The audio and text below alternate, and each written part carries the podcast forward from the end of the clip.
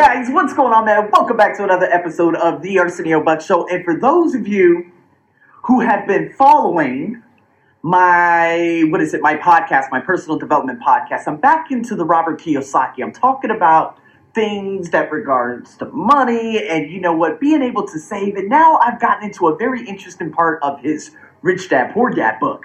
And it's something that we need to identify ourselves. So if you guys are listening to this in the podcast, I told you guys that I would be doing a separate podcast uh, in regards to this, but at the same token, uh, it's something that I've already repeated. Now, for those of you who are actually watching on Instagram TV, you're very lucky because you're getting this probably one or two days before. So basically, we need to figure out what cash flow we have, right? And so, in regards to cash flow, guys, we need to figure out are you a poor person? Do you possess a poor cash flow? Are you in the middle class or are you a rich person? So we need to figure out okay, what is cash flow and what does this all mean? Well, you know what? It all depends. If you wake up in the morning and you do a job and you get a salary, and with that salary, you pay for expenses, the transportation, the, the, the taxes, the food, the rent, the clothing, everything that we use on a daily basis, that means you have a systematic poor cash flow. I know, I know. A lot of you are like, God damn. Well, I mean, you know, well, it, it, it's this, and you know, it's because of this. Because hey, it's all good. You don't have to justify because I'm kind of in all three of them. All right, so what there is, what what it is, is that we have an income statement. Okay, and with that income statement, you have a job, and in the job, it goes into this little box. This little box, there, of course, there are two boxes within this box. Okay, one on the top, one on the bottom. Now, the one on the top is your income, and the one on the bottom is your expenses. Now, in saying that, at the bottom of that page is your balance sheet. And because you don't have assets and because you don't have liabilities, all you have are expenses. Now, with the majority of the people out here in Thailand, I can only speak from experience, right? If you make anywhere between 300 to about 700 US dollars a month, you have a poor person cash flow. Now, this is not to not to be offended because a lot of Americans have a poor person's cash flow. As a matter of fact, probably about 85 to 90% people in the world have a poor person's cash flow. That means you have a job which maintains a salary and with that salary, you go into the expenses. That's all it is. So, now going into what we have is a middle class, a middle class cash flow. So, what does this mean? Well, basically, you have a job, which again gives you a salary, but instead of paying for expenses, you go down to your balance sheet. And in your balance sheet, again, you have the assets and you have the liabilities. Now, the liabilities, that's credit card debt, that's car loans, that's mortgage. Okay? And then after you pay that off, it goes into the expenses. And then after the expenses, that's it. You have no more money for the rest of the month. Now, what is a liability? Well, it's not only mortgage, credit cards, school loans, all that stuff.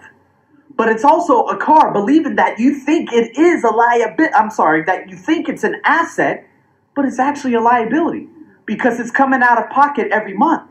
So, I'm to give you an example. There was a girl by the name of, oh man, I forgot her name, but she was a friend about six years ago. Oh my God. I met her, she worked at the bank, and she maintained a salary of about 550 to about 585 US dollars a month. Now, in Thailand, that's actually pretty substantial. But if you actually think about it, what it comes down to is what we have is the fact that people want to keep up with the Joneses.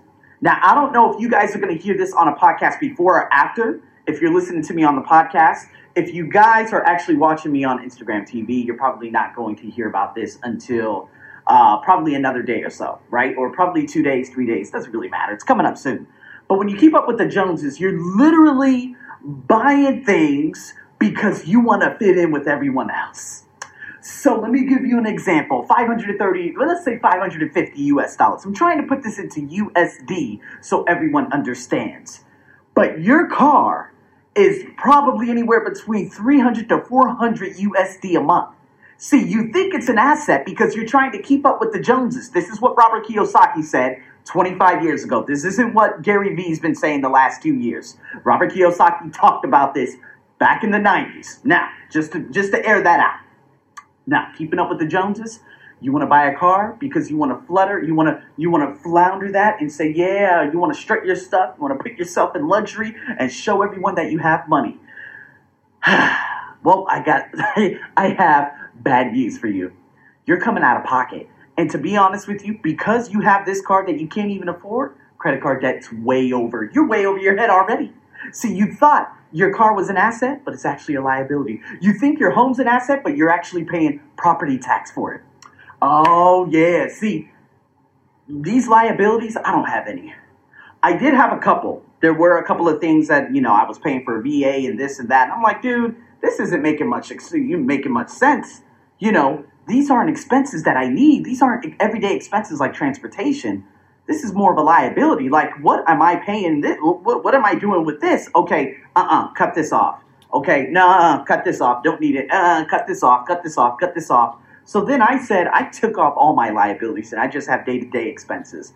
But a lot of you right now, you guys do not have day to day expenses. You have liabilities who, which are just like overshadowing you right now. So if you live in that middle class, okay, fine, live in that middle class, but honestly, be very, very honest with yourself and say, you know what, dude, I got this liability here.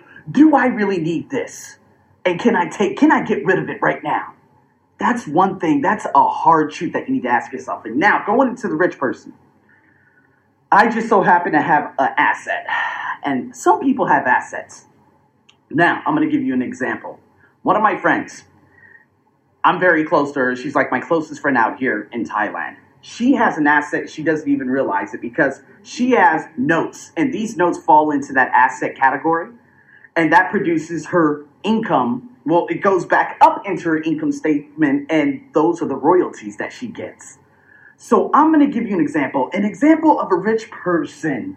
Okay, their cash flow, it doesn't start in the income statement, it starts in the balance, right? It starts in the balance sheet. So, yes, they do have liabilities such as like consumer loans, but that balance sheet, those assets, we're talking real estate the stocks, the bonds. Hey, I'm not talking about the bullshit mutual funds, thinking that it's good. I'm talking about index funds.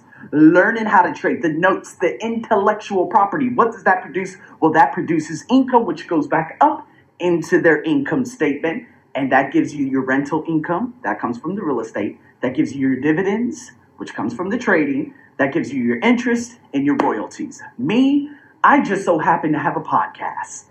Those podcasts, however little, it does produce royalties. Now, is that an expense? It's not a liability. It's an expense that comes out every month, but it does it, it is an asset because I actually get royalties from it. Now, Herbalife.